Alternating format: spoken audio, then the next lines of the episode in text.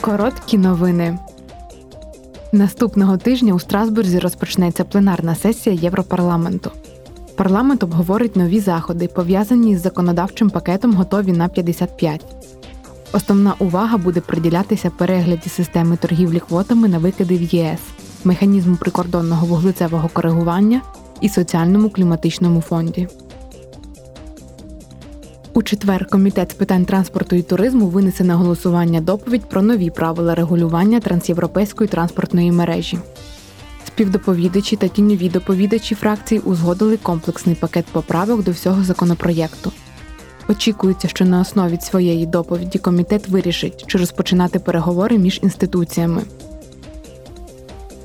У понеділок члени Комітету з питань бюджету та Комітету з економічних та монетарних питань проведуть 10-й діалог з питань відновлення та стійкості за участі виконавчого заступника голови Єврокомісії Валдіса Домбровськіса та комісара з питань економіки Паоло Джентілоні.